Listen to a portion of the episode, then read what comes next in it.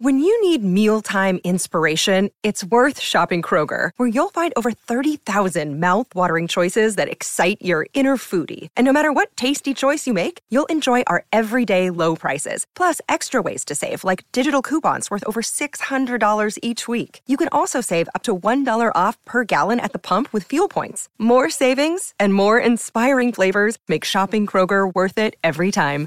Kroger, fresh for everyone. Fuel restrictions apply. Johnny, what beer you got there? It is Freebird from Big Begyle. Oh, Ah, you got to try Sprongbrock. he's got it. James is up. He's on it. Yeah, yeah. I, I wish that I could go to Big Begyle and pick up their beers, but also a 30 rack of PBR Easy. From them? PBR Easy is just oh, it's the saddest Have thing. have they contacted us yet about sponsorship? Uh, no, no. Okay. Uh, no one has contacted us about sponsorship. There have been a couple people who contacted us asking us to please not promote their products on air. Interesting. yeah. It looks like PBR has not tweeted since Valentine's Day, which is No, really interesting. down on the job. Somebody should really check in on them. It feels like the social media manager is like one of the only people who should still have their job there. But maybe I will still tweet at them just to see. You know, you know, you will. He will. Don't put a. I will follow them on Instagram Uh, though. Will I talk to a brand on Twitter? I guess. My name's Man. Johnny O'Mara. It was a real bummer to tweet mean things at Hair Cuttery because y'all know how much I love interacting with brands in positive ways. Yeah. With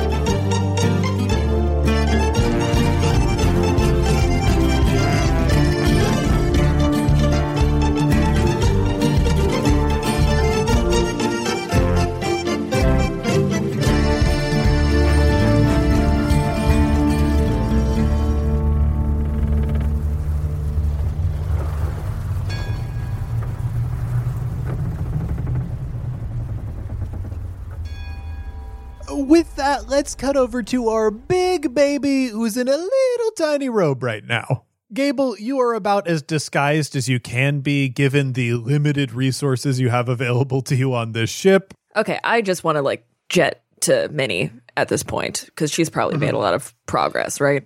Yeah, I think you move through the door as quietly as you can to find Minnie in the next room, crouched in the darkness, contemplating the knife. What are you doing, Minerva?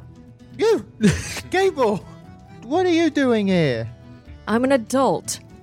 I do what I please. I'm old enough. Like Minerva. Gable gets down. What are you doing with that knife? Well, I came to use it Use it on whom? on anyone. Well, I'm not going to tell you not to, but maybe not tonight. You're still very young. I said I'm old enough. I won't deny that. If you think you are, you are. But I'm here now, and I assume you came to get me. Well, it's not strictly speaking true, but It- the impetus for uh, rage-filled terrorizing your uh, the go go on a rampage sort of thing, kind of thing. look, holding you here wasn't the only thing they've done to me. I know they're pretty bad, aren't they? Yeah. How about this? You put that knife away, and you and I, how would you like to steal something? Well, sign me up. Gable's the best angel. Look, I'm not saying that 13 isn't old enough to do a knife murder. It is. If you think you're old enough, you're you old think you enough. I'm all about you and what you think you're ready for.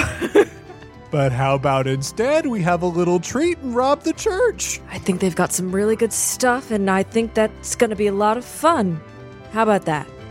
I love stealing, and I especially love stealing from the church. All right. Now you're going to have to stay real quiet, all right? I can stay quiet.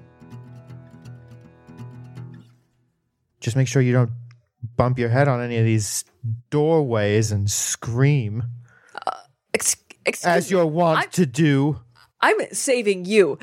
Your tone is very similar to another bad person that I know. And as far as I know, you are a different person. So maybe your relationship to me should be different, right? I am a different person, but ah. Felt it.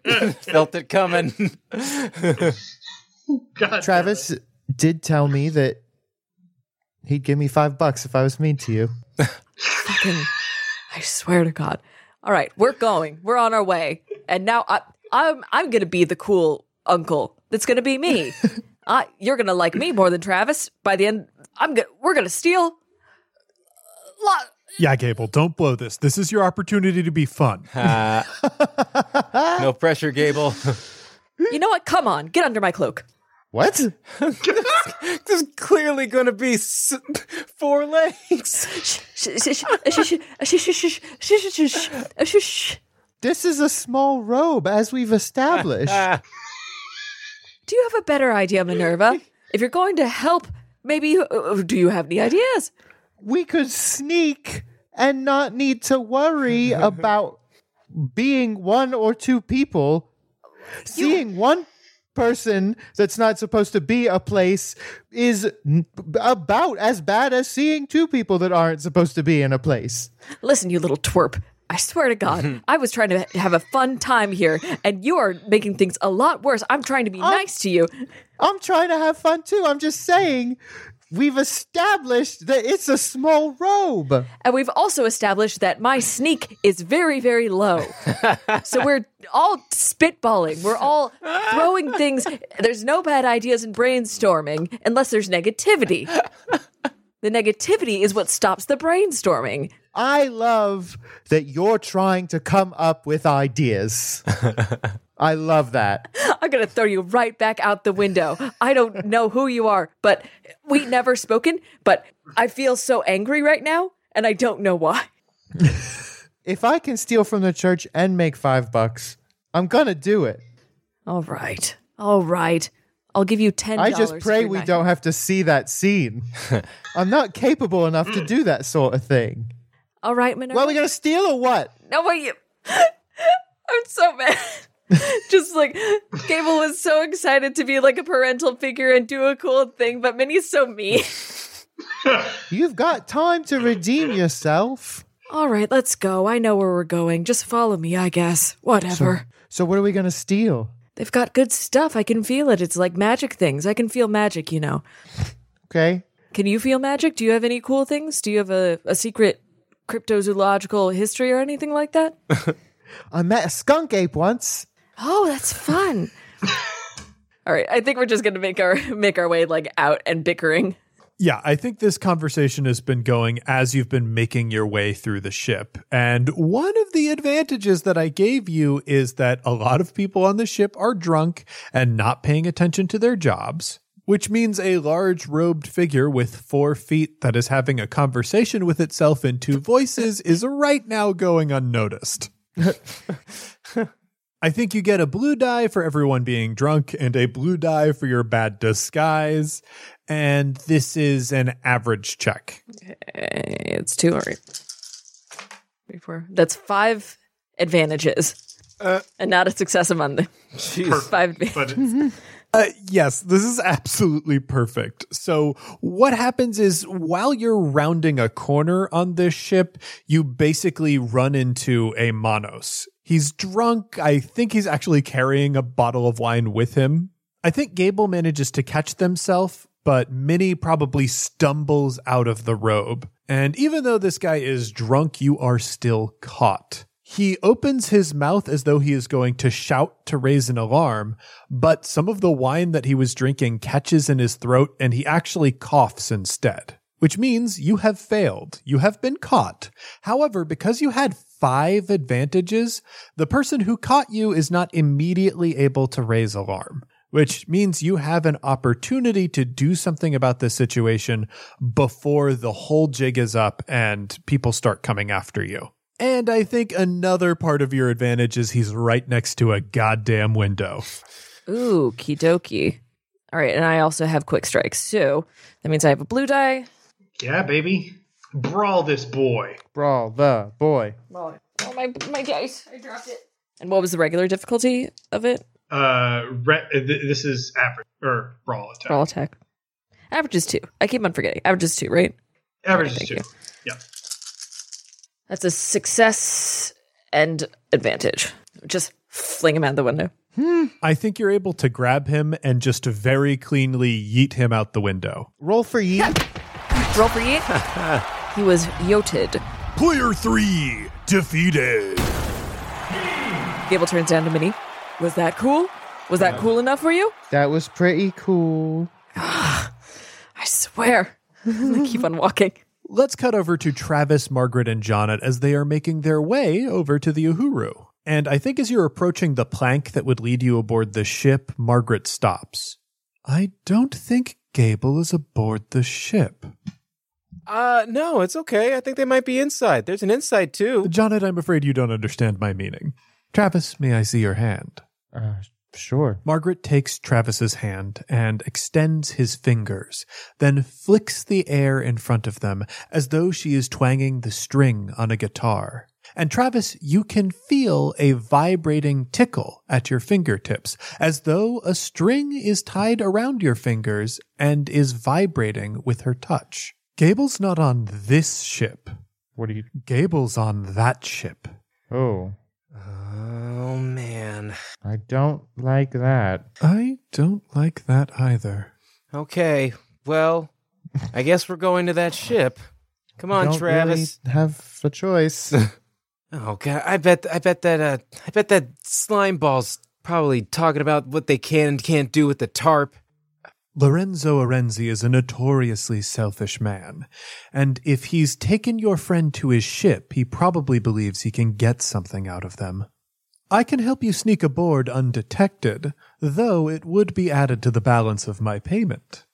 And Travis is paying your fee? Yes, he's a dear. Okay, well t- yeah, we'll take it. well, well, well. What are, what can what can you do to get us on this ship that I couldn't do to get us on this ship? I can guarantee that we won't be seen or heard. Both of those things I feel like you can't do. Well, uh, I'll I'll tell you who cannot You're be being seen so or heard. So loud, Travis. hey, pop down! I will not. I will not. Tra- That's the one thing we have to do. fine, fine. Put it on my tab. Who cares? As always, Mr. Madigo, you are wise to trust me. She holds out a hand to both Jonnet and Travis. Take my hands. Janet very quickly grabs it. Travis, Travis grabs as well. do you trust me? Yes, I s- suppose I don't have a choice. With a black lily, there is always a choice. Do you want to go on that ship? Well, I, I, yes, I, I don't want to go on the ship, but I want to save Gable. So, whatever, whatever, however that hits you. Then, according to your desire, we will board that ship, and we will not be seen, and we will not be heard. Then, hand in hand, she leads the two of you towards the ship, and you feel the air fill with that humming power once more. But you don't see yourselves as invisible or anything. And you start to draw near the gangplank where there are two guards on either end of it. Are you saying anything or doing anything? I think What do we do? as what do we do? they we start to approach the guards closer and closer, Jonnet begins to try and slow his pace and then drag Margaret back. But I think there's a moment where he looks at her and she is very resolute about it and he just kind of like eases up and just like or just like eases off of trying to like hold them back. Margaret squeezes your hand in a comforting gesture and says in a gentle voice, All you have to do is trust me. Margaret walks forward. And I think right now, the way the guards are standing, there actually isn't enough room for all three of you to move past as you're all holding hands. Margaret approaches them without a hint of fear and says aloud, Gentlemen, some room. At her command, the two of them move, but they move in a way that seems like it's driven by coincidence. They don't shift as though they were told to shift. They shift as though they were going to shift anyway, and now happened to be the time. With that, you have plenty of room to pass. Oh, as they walk past them, Jonet, they walk out of frame with like the guard on far right. Jonet leans back in and is about to like tap him on the shoulder, and then Margaret like just pulls him back. Good. Gable, where is this big magical treasure being held? We felt it. You said it was in the middle of the ship, ship right? Yes, it's definitely in the middle of the ship. Uh, what I wanted to know was what kind of room you think it's being held in. The storage is like the galley, right? Mm-hmm. Okay. It's but like this is a part of the galley which is weirdly beautiful. Like it seems like some ceremonies might be held here, and also there's a lot of walls and coverings that wouldn't normally be in a in a galley. Oh, that's it. This is near the heart bell of the ship. In front of the heart bell on the ship, there is an altar, and it appears you could do ceremonies here. You could hold services or meetings on the ship here, and it is finely decorated, just like the rest of the ship. But there is something strange and disquieting about this heart bell. This is smaller than the bell on the Uhuru, but it's still an object that serves the same function. And whatever metal it's made out of, whatever metal you can see, is silvery. And knowing Lorenzo Arenzi, it could be silver plated, or even solid silver. And you can even see on the parts of the metal that are visible that there are intricate carvings and engravings in the bell of a finery you would expect from Lorenzo Arenzi. However, the disturbing thing is that fine silver bell and all of its detailed fixtures are covered up by what it is very clear to Gable is skin. Oh, oh God! Minnie, Minnie, come back. What's wrong? I need you to find. There should be a cargo door. We can open it and make our way out. We need to go. I thought we were stealing. Pick up something on the way, but we have to go. What happened? Can you tell me what's on that bell? Minnie looks towards the bell, but she can't really focus on it. It becomes blurry in her eyes. Uh, for those of us who wear glasses, it's very much like taking those off, as the world becomes indistinct and hard to parse, and a little uncomfortable to look at. She just can't draw herself to focus on it and pick out any of the terrifying detail that is so plain to Gable. I don't know. It it looks just looks weird. What's the difference? Like you can't focus your eyes on it? No, but you know, I've been up for a long time and I'm stressed. Minnie, go find the door. I want to steal. What's wrong with you? Go find something.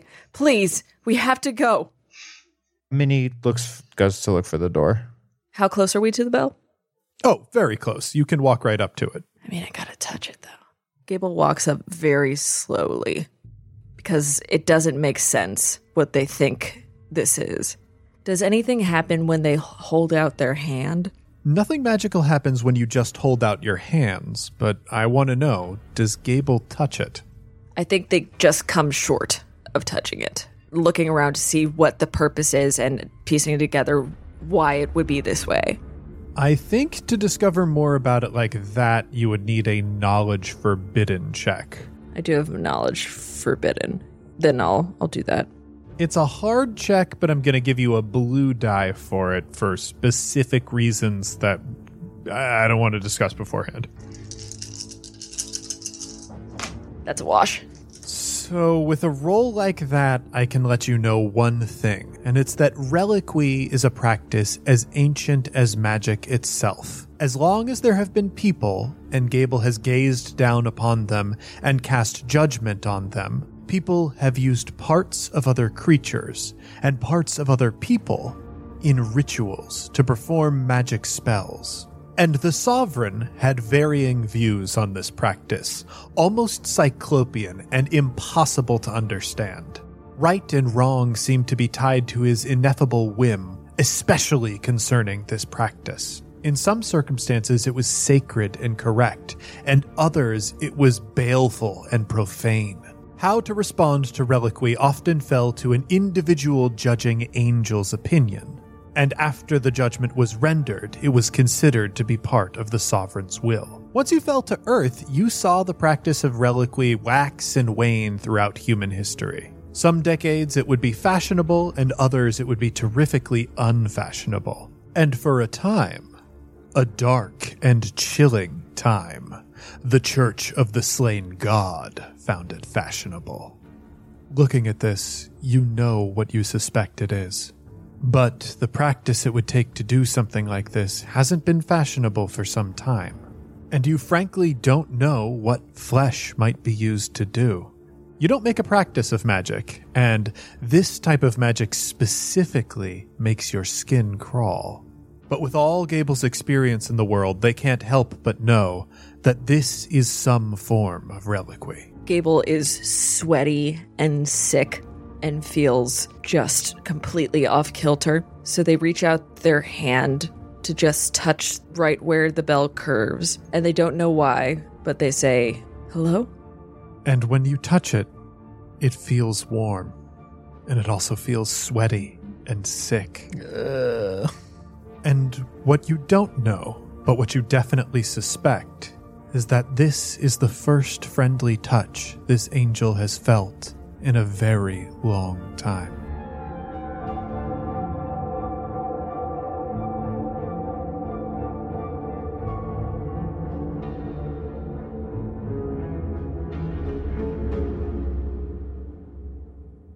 Let's cut over to the Peanut Patrol. The chuckle fucks. Yeah, the Chuckle Fucks, the Goobuses, Margaret's Bad Kids, whatever you want to call them. Y'all are gliding pretty easily through this vessel. Uh, there are people who full on look in your direction and don't seem to see you. And there are people that you pass in narrow hallways who take great pains to avoid running into you, even though it's very inconvenient for them and they don't seem to know that you're there. I I absolutely hate how cool this is.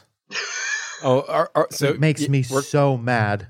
this is so awesome. Can they can't hear us, right? Like, we we can talk. Do I have to whisper? As long as you trust me, they will not see you and they will not hear you. Oh, and then Jonet holds up uh, Margaret's hand is like, "Oh, I am not letting go of this, and I, I trust you, okay?" And then he's waving in front of someone's face. So, okay, you you, I mean, you felt that Gable wasn't on our ship. So, do you know where on this ship they are? I have a general idea. The bond between Gable and Travis is strong enough that it manifests itself as a connection, and I can feel that connection. So I know that they are somewhere on this ship, but exactly where, I'm not sure. And then Jonet looks at his pinky and then to Travis. So, does that mean that you could find me if Travis wanted to find me sometime? Yes, it does. Very good. And with the promise between you two, that would be even easier. Oh, all right. Cool. Let's. I guess I, I can never run away. Well, so long as I happen to be in your company. But I don't know that Travis would be able to afford that, though. I could afford it, but I wouldn't want it. Well, uh, we're happy to have you on board uh, as long as you're on the clock. Yes, Mr. Madigo, based on my dealings with you, I do suspect it would be difficult for you to scrape together a lifetime of love, devotion, and understanding. But I suppose we could try turning out your pockets. Well, I I used that up about 170 years ago. Hmm, that is a shame. Now then, where would we find Gable if we were looking for them on this ship? Where do you think your friend would be? Well, either the captain's quarters, uh, trying to get that tarp, or a jail cell. Yeah, I was going to say the bathroom of the brig. Oh, yeah. Either shitting or stealing, one or the other. I like that in their history together, there have been like a few times where Gabble, uh, Gable and Travis have gotten Gabble. together. Gabble. Ga- that's, you know, a lot of people are saying Trable, but Gabble. I mean, that's nothing. Have you That's considered just you pronouncing the A like Travis. That's all he deserves. I like it's still spelled Gable, so it's completely useless. I like the the middle sound celebrity couple names.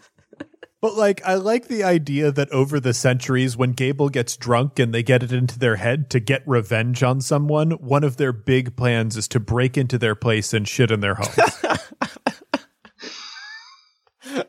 Steal it or shit? Uh, That'll show them. I'm gonna shit in their dumb. toilet and then steal it. What are they get? Where are they gonna? Where are they gonna? Shit? Where are they gonna go? Nowhere, right? Because I I took it. So who's stupid now? Who's stupid now? I'm the smart one. ah, the other thing that I like about this, Gable asking themselves who's stupid now is like no one is calling Gable Yeah. stupid. It's the oh. universe proving that Gable's Gable stupid. Knows Gable's they're really saying that to stupid. the. Yeah, Gable knows they're stupid. oh well. then it sounds like it's best we start at the brig. And we leave this trio as they begin to walk through the ship once more.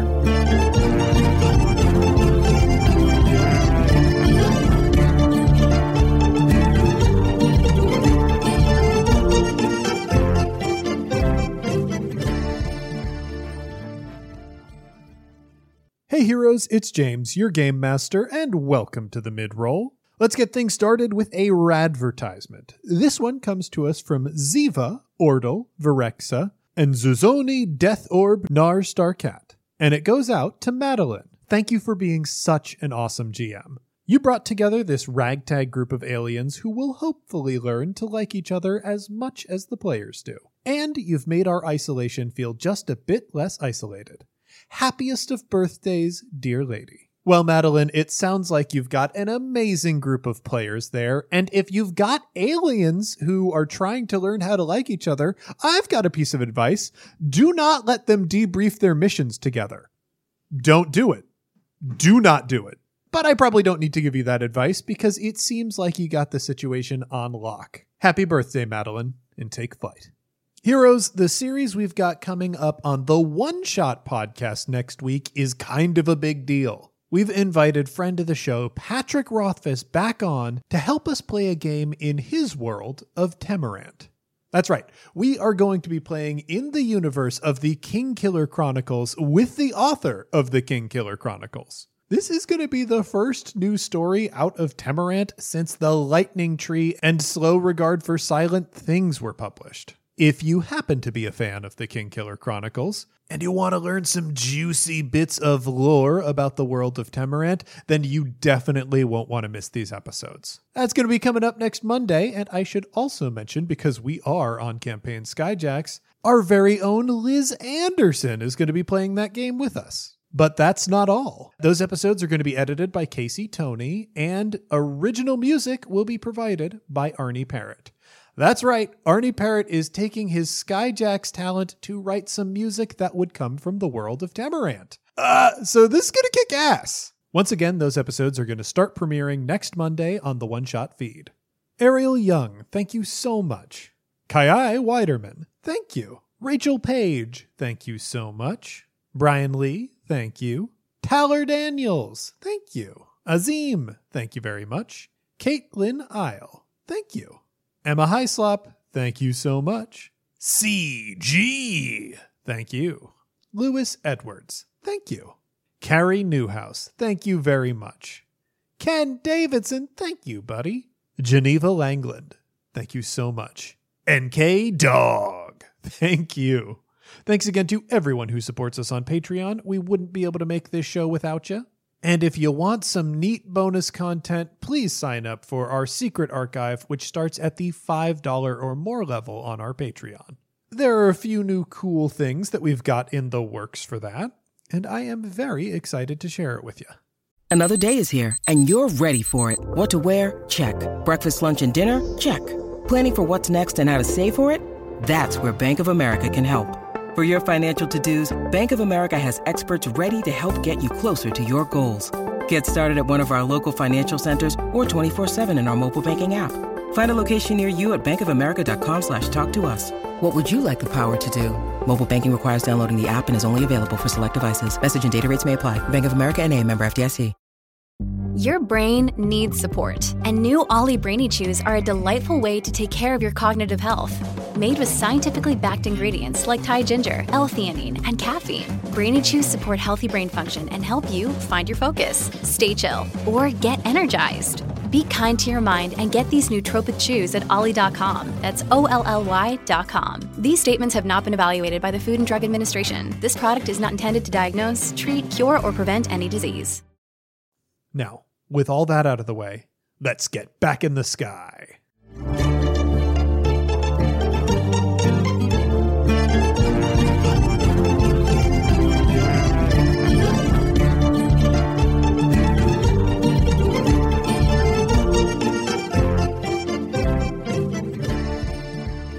And so we turn to Gable. Gable, after touching this, you absolutely know what this is. Uh-huh. How? Are you still? I'm gonna cast magic. Cool. Let's let's roll and then see what happens. I want to see who's in there. Okay, this is definitely a divine check, and I'm kind of thinking that it has to be daunting. Sure. But let's give you a blue die to it. Yife. Yife. Holy shit, that's two successes. There it is. I am extremely good at one thing. I mean, I absolutely didn't expect this, and this rules. So, I think let's get started by me telling you that the reason you had a blue die is because you have spent months around Dref, watching him as he practiced his necromancy.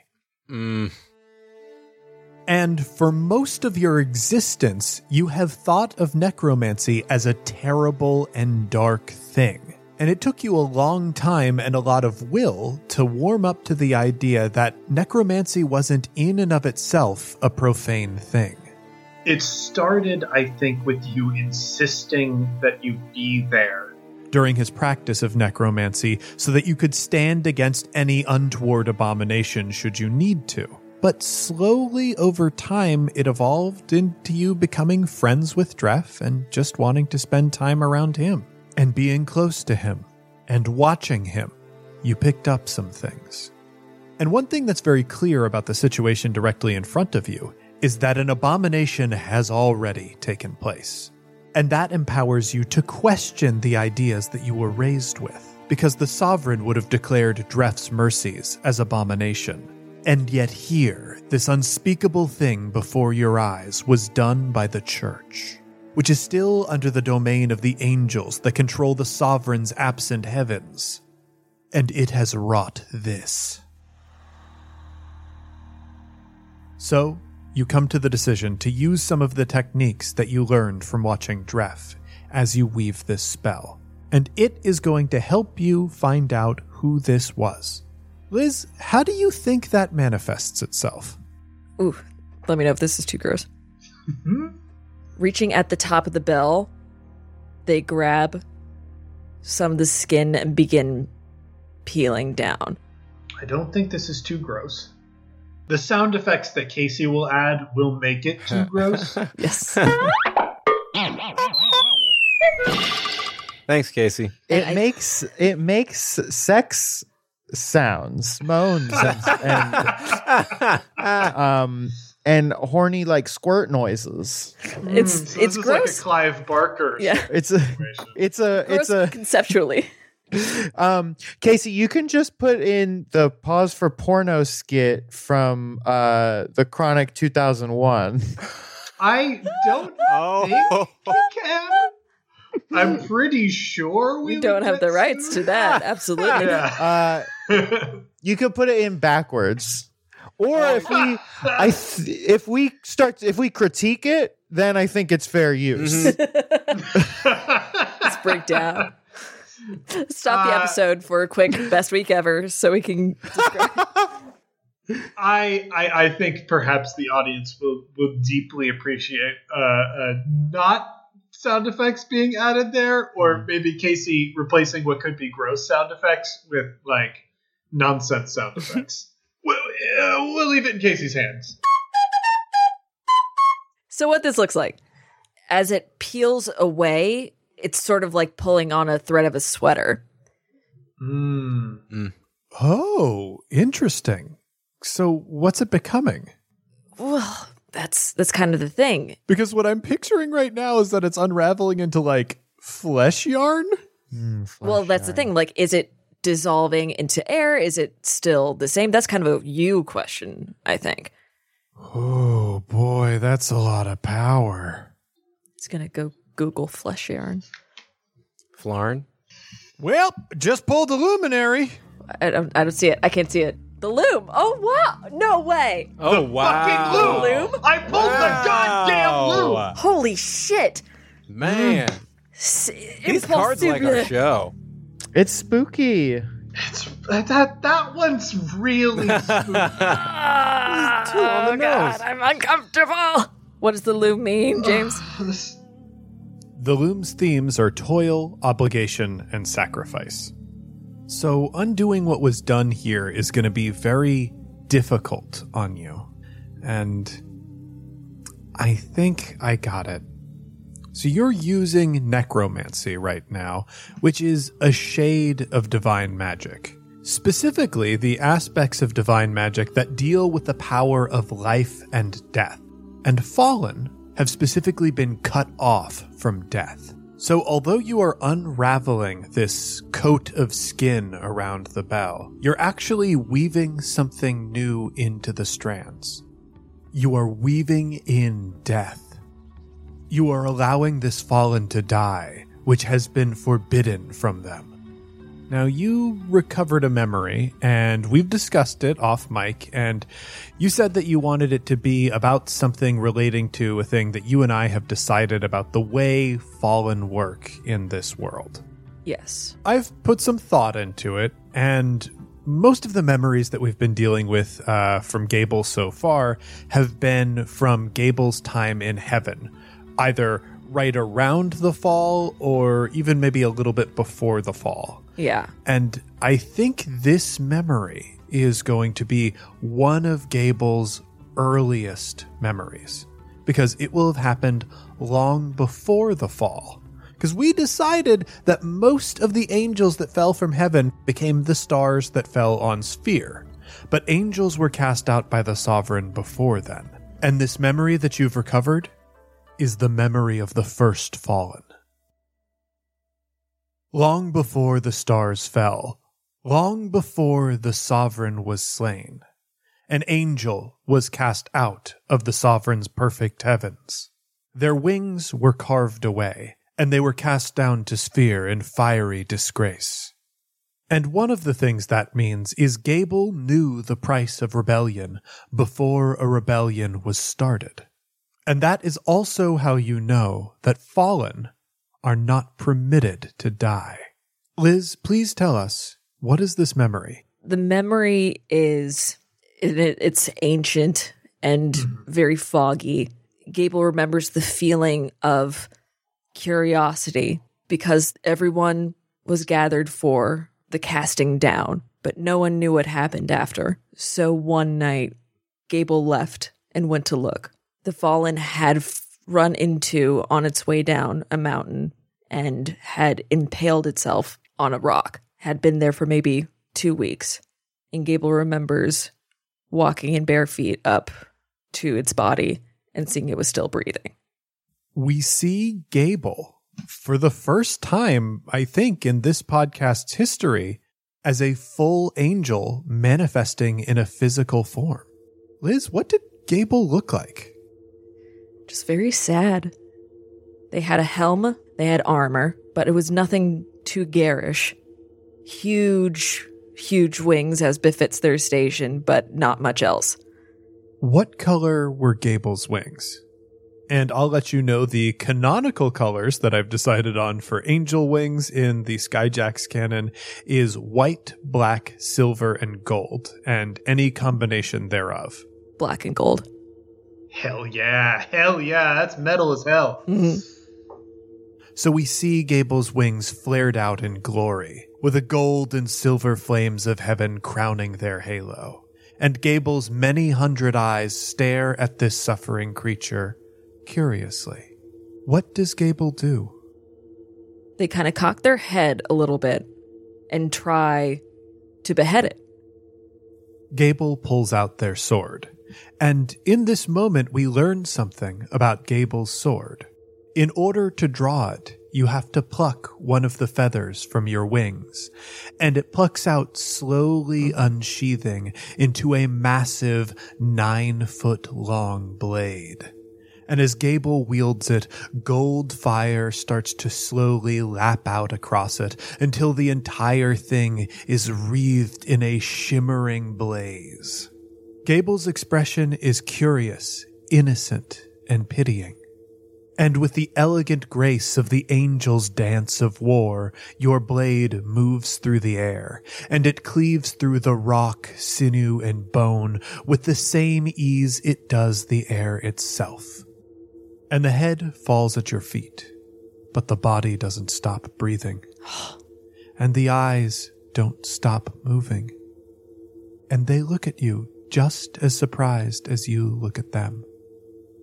And the memory fades. The loom is a thing of love, but tied in that love is toil and suffering, and what you have done for this fallen giving at least its flesh the peace of death, and ending a pain that it has suffered for an untold period of time, was a powerful mercy, which is one of the faces of love. And it returns your mercy with a sacrifice of its own.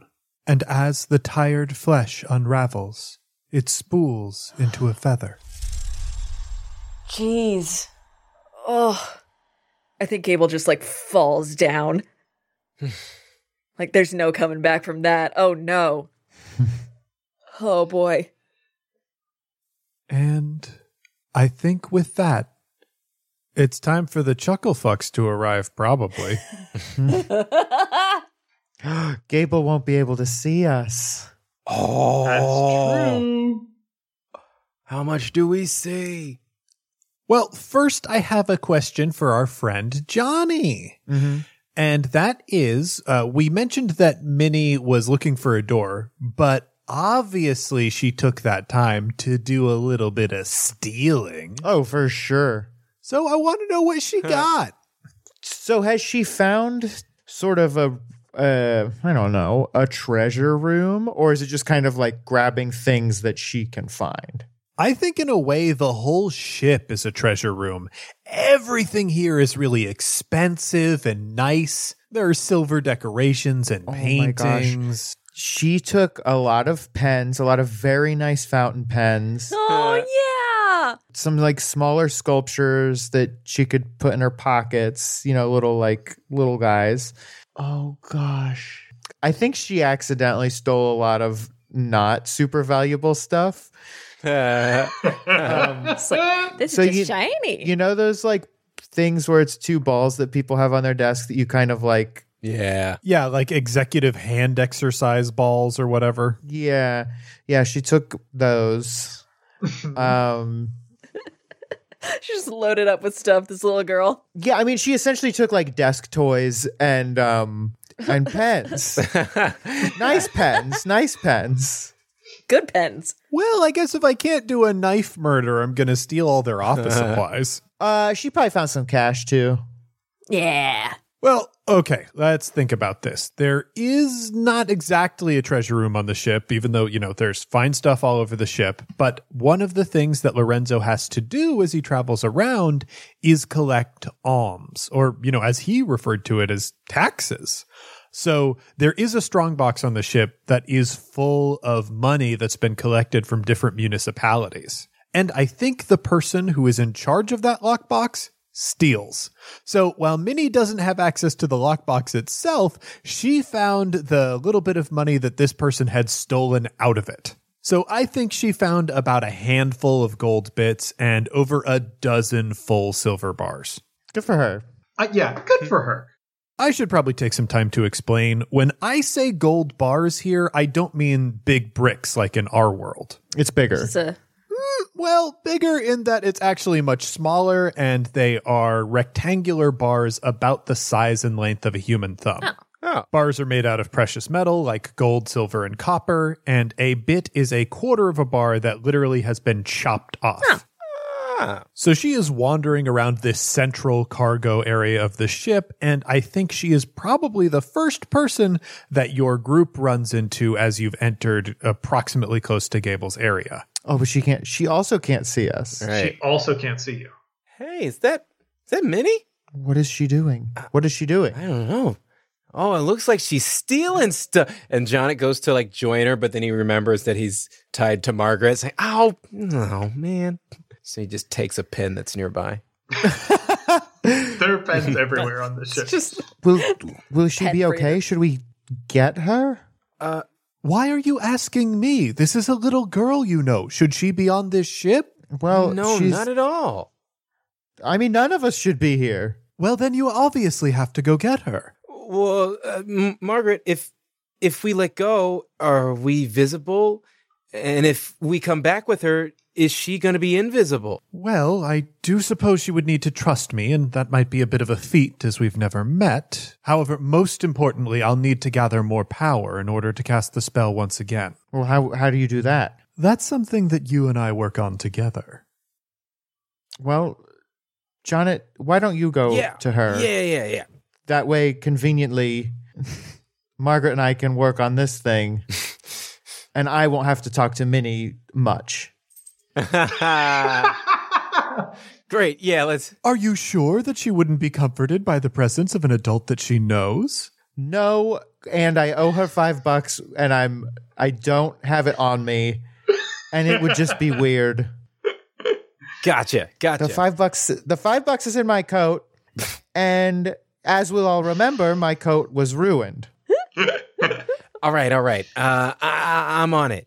So he, yeah, he kind of checks around, makes sure, and then he kind of like does a silent one, two, three, and just lets go of Margaret's hand, mm-hmm. and then And you can feel a small tingle of power going away, but there's no big to do. Yeah. Jonet braces for a to do, realizes it's not happening, and then goes goes to catch up with Minnie. He kind of crouches down and starts trying to at least go double her pace to cover the ground. Uh, we'll cut over to Gable. Gable is hunched over and is about to be sick. Absolutely just laid out and also staring at this feather and just kind of horrified at what they did. The feather reaches a point where it fully manifests, and eyes start to blink their way open on the different branches of the feather, and slowly they blink and roll around to face you. There's no way out. Okay. They kind of try and come back into themselves, wipe the sweat away. Okay. Okay. And they take a kerchief and wrap the feather up and put it in their pocket. All right, let's quickly cut back to Travis and Margaret. Well, I'll admit that that spell took more out of me than I was expecting. And I don't want to dip into the reserves of power that I've set aside for you and what we'll need to do for your ceremony. If I'm going to transport you, Gable, Jonet, and this child back, I'll need something from you that really carries some oomph. Did that extra heartbreak not not do it for you? That certainly carried enough extra for me to cast the spell once. But the scope is only getting bigger, and I really don't want to cut into something that I'll need for you later. We're reattaching a hand and possibly undoing an ancient curse. It's better to create a new well of power for this. Now, to do this, you could tell me another secret, allow me to be present during an intimate moment with one of your friends, or, if you're feeling comfortable, We could do this the easy way. And what would that be? She smirks and gives you a flirtatious look. You could pucker up. Uh, well, I suppose if that's what it takes. I don't know why people think of you as a selfish man. All right, then, Johnny, you've got an important decision to make. Yeah. Is Travis a good kisser? Yeah. Yeah. Is he though? I, Is he am gonna say this is probably like a lot of things that Travis thinks he's good at.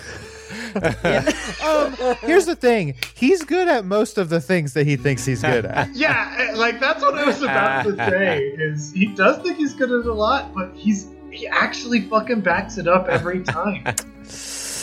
And kind of the thing that we have to acknowledge is that as much as Travis is a stinky bastard man, he's also William.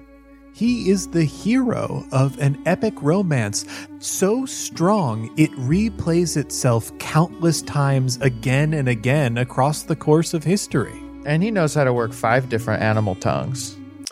Ew. No! No! No! Ah. No! Uh, Oh, I love Man that, hate being the most dangerous animal of all. Stop it. The kiss is soft and indulgent, and there's an air of fun to it. But I have to know how does Travis feeling about it? Uh, I think I think it is fun as well. I mean, I don't think that this is something that he's really done too much in a while. Yeah, and on top of that, this is a woman named Margaret who looks like the Margaret that you lost so long ago. I think there's a little bit of complicated emotion swirling behind it, but the unfamiliarity of the act after almost 200 years of mourning a loss is a big deal. And all of that comes together to fill the room with a warm and bubbling energy. It pulses with the rhythm of your matched heartbeats and creates an echo so strong that Jonnet can feel the edges of it from all the way across the room. Well done, Matico. I think that should suffice. And I didn't mind it either. It's good that you enjoyed it because it's going to cost you. We're gonna lose all the money that we just won. Like I said, my cash was in my jacket. So Jonnet, you catch up with Minnie. Minnie, what are you doing? I'm stealing stuff. Yeah, no, You want to help? I know that, but what are you doing on this ship? How did you get here? We have got to go. Well, I Wait, I ran into Gable and they Gable, you know where Gable is? freaked out and they yeah, they're over there by the weird bell. What? What weird bell? Jonnet, you peer around the boxes to the altar area in this room, and you see this beautifully engraved silver bell, slick with what looks like blood. The bloody bell? Yeah, I it's bloody now. Oh, I don't like that. No, no, Minnie, we have got to get out of here, all right? We are trying to get the uh, Red Feathers to do us a favor. We can't just be on their ship. Where's Gable? Do you know where they are? By the bell. Oh, oh, so then I guess in the first moment, Janet doesn't even notice. At at that moment, Gable stands up. They were hunched Mm. up at that moment. yeah. They stand up and shake and turn around. Jonnet, Gable, what, what are you doing they, here? They, they run over real quick. What are, what are you doing here? What are you doing? We are on, What are you we are doing on this ship looking for you. I got, pens. You were not supposed to be here. I can handle myself. There's a bunch of. I can handle myself. You are putting yourself in danger. What you are putting doing? yourself in danger. All right, we get to the. We're on our way to the ship, and we're not. We realize you're not here, and of course, What about we? Who's we? Travis and Margaret, of course, they're right over there. And he gestures to where uh, they are, but like it's They're making Yeah. out. They're yeah, where they are, they're making out, but Right. you can't see them. Jonnet, there's no What- one there. I'm- okay, so they. All right, you can't see Jonathan, them. have you and been- honest, and honest, Jonnet, you're only supposed to drink with us. You're only I supposed did to not have- drink. under I did not even drink. I did not. I am 100% fine. Okay. They were there. They could be somewhere around here. They honestly might be listening to me. All right. Either that or coming up with a, with a concrete, uh, airtight plan of getting us out of here. All right. All right, invisible Travis and invisible Margaret, who are definitely here. Then, if they're here, let's round them up, shall we, and get out of here. We'll talk about this later. Does it have something to do with that bloody bell? We'll talk later. Mm. Oh, okay. Minnie, Hmm? did you find that door? Mi- All right. Yeah. Minnie, l- Uh, we're getting well- out of here. I didn't find a, the door, but I well, I got a lot of stuff I, on the way. That's one of the. Fine, I guess we'll just go back up the way we came. All right, John, did you have a gun? The the gun? I have my knife. Yeah. Fine. All right, I guess I'll go first. You guys back me up. We'll go on. Wait, three, hang all right? on. Wait, wait, wait, wait. Uh, Jonet thinks. Jonet thinks. Grabs Gable's hand, and then gestures to Gable at Minnie. Uh, grab What? grab Minnie's hand. Gable grabs onto Minnie's head, just kind of like puts a, Okay. a hand on their head. All right, now I'm going to say this to to both of you, and I especially mean this to you, Minnie. Do you trust me? Of course. Okay, You're in the you're in the captain's inner circle. well then just go with it. And then Jonet sticks out his hand and starts. I did say I trust you. Gable, do you trust me? I just kind of I assumed. mean, yeah, sure. Yeah, yeah, yeah, yeah, yeah, yeah, yeah, yeah. I got you. I got you. Uh, he holds his arm out and we're ready to leave now. And he starts like swiping kind of at the air. Oh, wouldn't it wouldn't wouldn't it be fun if we kind of move around them and don't let them touch us for a little bit as a joke? Margaret grins at you. Yes, I do think it would be fun, but it doesn't sound very safe. And I'd like to remind you that you made a very important promise very recently, and I advised you not to break it. Man. But you didn't tell me you didn't tell me what hap- would happen and no one's in danger right now. As you say that, a Terminator comes through the hallway. yeah, Arnold Schwarzenegger's Terminator enters the room. Well- and he's like half like melty fleshed with a glowing red eye. Mm, gross. Is this is this T1 or T2 Arnold? Or Guess T2 's T3 a Arnold? Nice man. Is there a distinction between T1 and T2 Arnold? Absolutely. The same? T2 is a nice man. They're both T T800s, but the T the T800 from T2 was reprogrammed to be a good boy.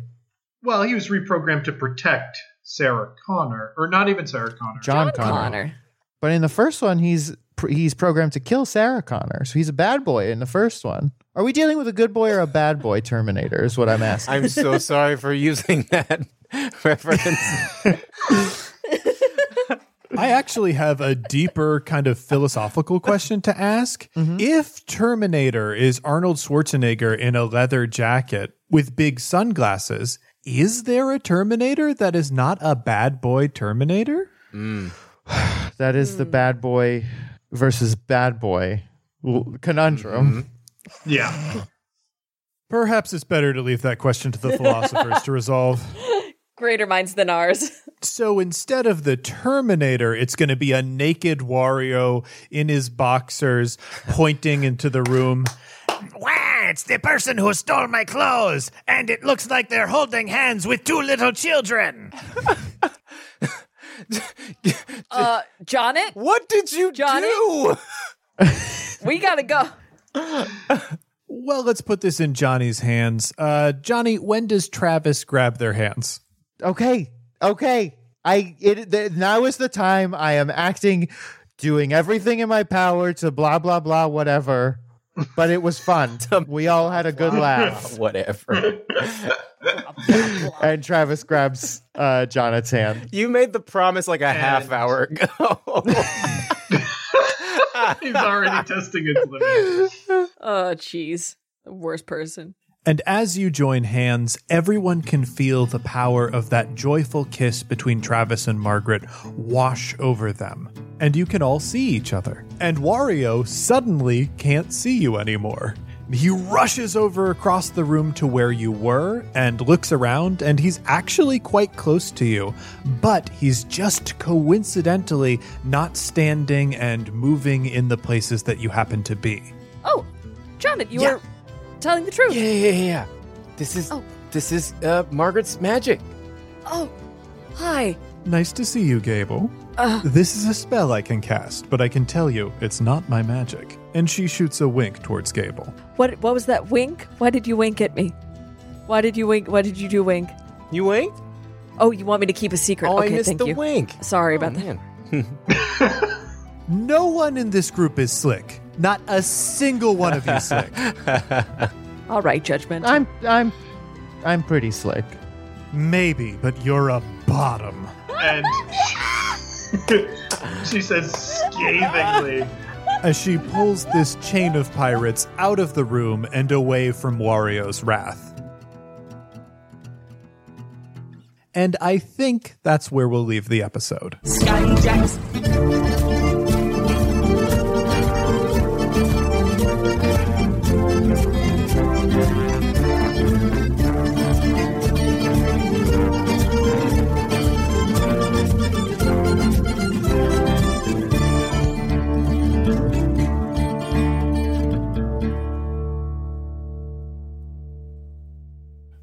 Boy, Saucy Margaret. James, you can't you can't end on Travis is a bottom. and yet we did. I, we we did. uh, we, hey, we have made it a tradition to end on startling character revelations. Many of them the audience was able to predict before we actually did the reveal. Uh, Ma- the majority of which, yes, foreshadowing is pretty heavy.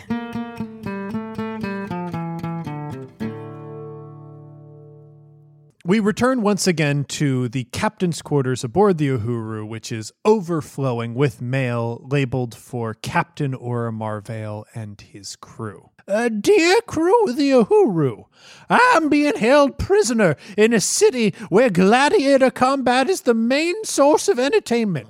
And I'm being given two options for my upcoming fight. And if I win, I'll be given my freedom. I think that y'all, being experts on fighting and such, uh, might be able to lend me some friendly advice. I'm told that I either have to fight 50 duck sized horses or one horse sized duck. And I would really like to approach this fight as tactically soundly as possible to give myself an edge for freedom. Uh, thanks in advance for your help. Sincerely, Pensive in prison. mm, I mean, this is a tough one. Travis, I've got some things that I like to say. I would probably say go for the horse sized duck. Okay? It's larger, it's bigger. Yes, it's going to pack more of a punch, but it's going to be slower. Okay? You get around that thing, you maneuver around it, you don't get overwhelmed like you would with a bunch of duck sized horses. You're going home free. I have a question. Uh, now, in this world that we've created together, hmm there are horse-sized ducks. I mean, larger even. I was going to say that a horse sized duck is a relatively small griffin. Now, does it also stand to reason that we do really have duck-sized horses? Hmm, I mean- you know, I, I haven't thought about the fantasy repercussions in the canon about very small horses. Yeah. Why, you could have a city that instead of being infested with mice, is mm-hmm. infested with equine rodents.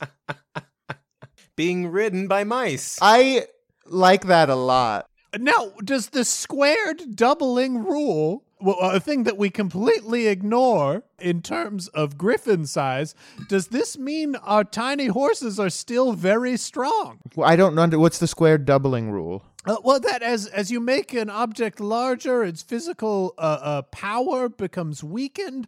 But as it becomes smaller, it's stronger. So if we were to shrink a human down to the size of a mouse, they'd be able to lift many times their own body weight, similar to an ant. I guess I don't follow because does that mean that ants used to be big and we've shrunken them?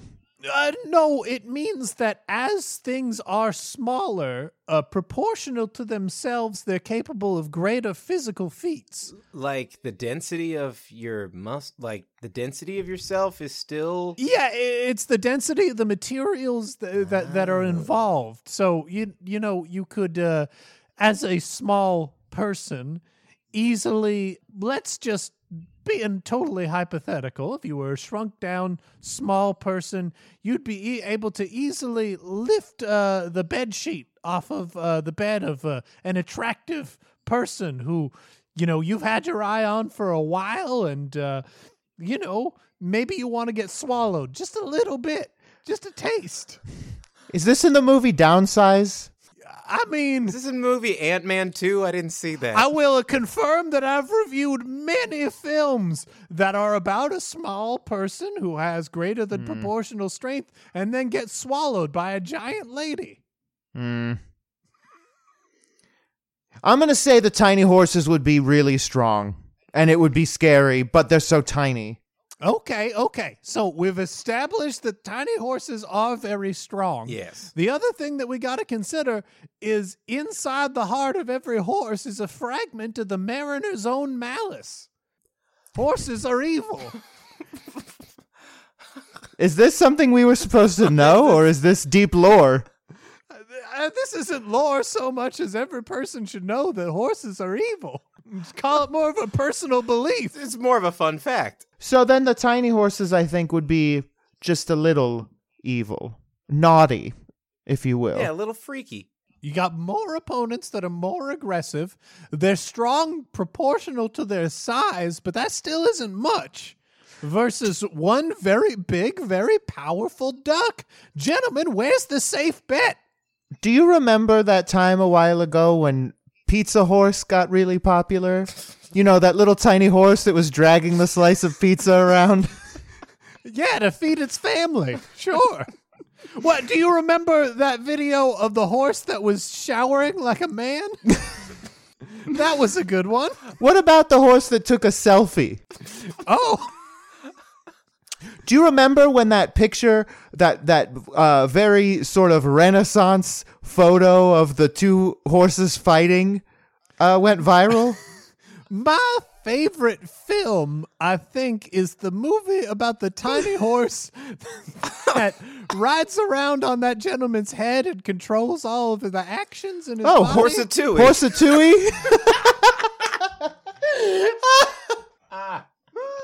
Horsatui? I think that's it. I think that's it. it stomps every time he wants the man to cook, like to like four eggs. Uh, okay. Good shit. Yeah. Campaign Skyjacks is a one shot network production. For more information, be sure to follow us on Twitter at, at CampaignPod for updates about live shows and other events we might be doing. Welcome to Character Creation Cast, a show where we create and discuss characters, the best part of role playing games, with guests using their favorite systems. I'm one of your hosts, Ryan Boelter. And I'm your other host, Amelia Antrim. Join us as we sit down with game designers, podcasters, and fans of games as we dive into learning about different RPGs through the lens of character creation. It's a combination of character building, player advice, game design insights, and even a little bit of fan fiction for a different game every month. We tackle a variety of new and old games, both well known and indie produced titles. We learn how creating characters can tell us a lot about the games themselves. Check us out today anywhere you can get podcasts or on the One Shot Podcast Network at oneshotpodcast.com.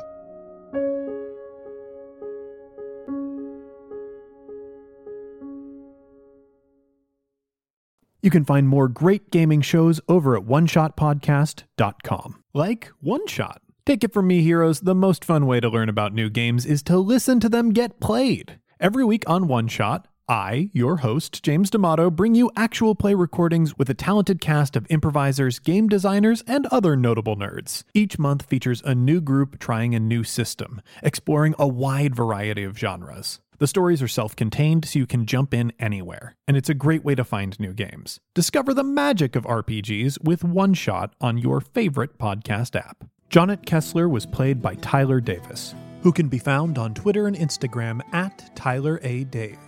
Gable was played by Liz Anderson, who can be found on Twitter at Liz Anderson underscore underscore underscore, or on her podcast, Paired. Travis Madigo was played by Johnny O'Mara, who can be found on Twitter at Johnny and Briefs or on his podcast, Dilettante Ball. I am James D'Amato, your host and game master. You can find me on Twitter at OneShotRPG or on my other podcast, One Shot. The original music featured in this production was composed and performed by Arne Parrott. You can find Arne on Twitter at A R N E P A R R O T T. And you can find more of his work at atptunes.com. This episode was edited by Casey Tony, who can be found on Twitter at Casey Pony, spelled C A S E Y P O N E Y, or on his own podcast, Neoscum. Our logo was designed by Fiona Shea, who can be found on Twitter at Fiona Pup. The world of Sphere was inspired in part by the music of the Decemberists and the card game Illimat, property of Twogether Studios. The game used in this production is a modified version of the Genesys role playing system that was created by a talented group of game designers who were fired by a private equity firm owning Fantasy Flight Games. There are no kings. Take flight, heroes.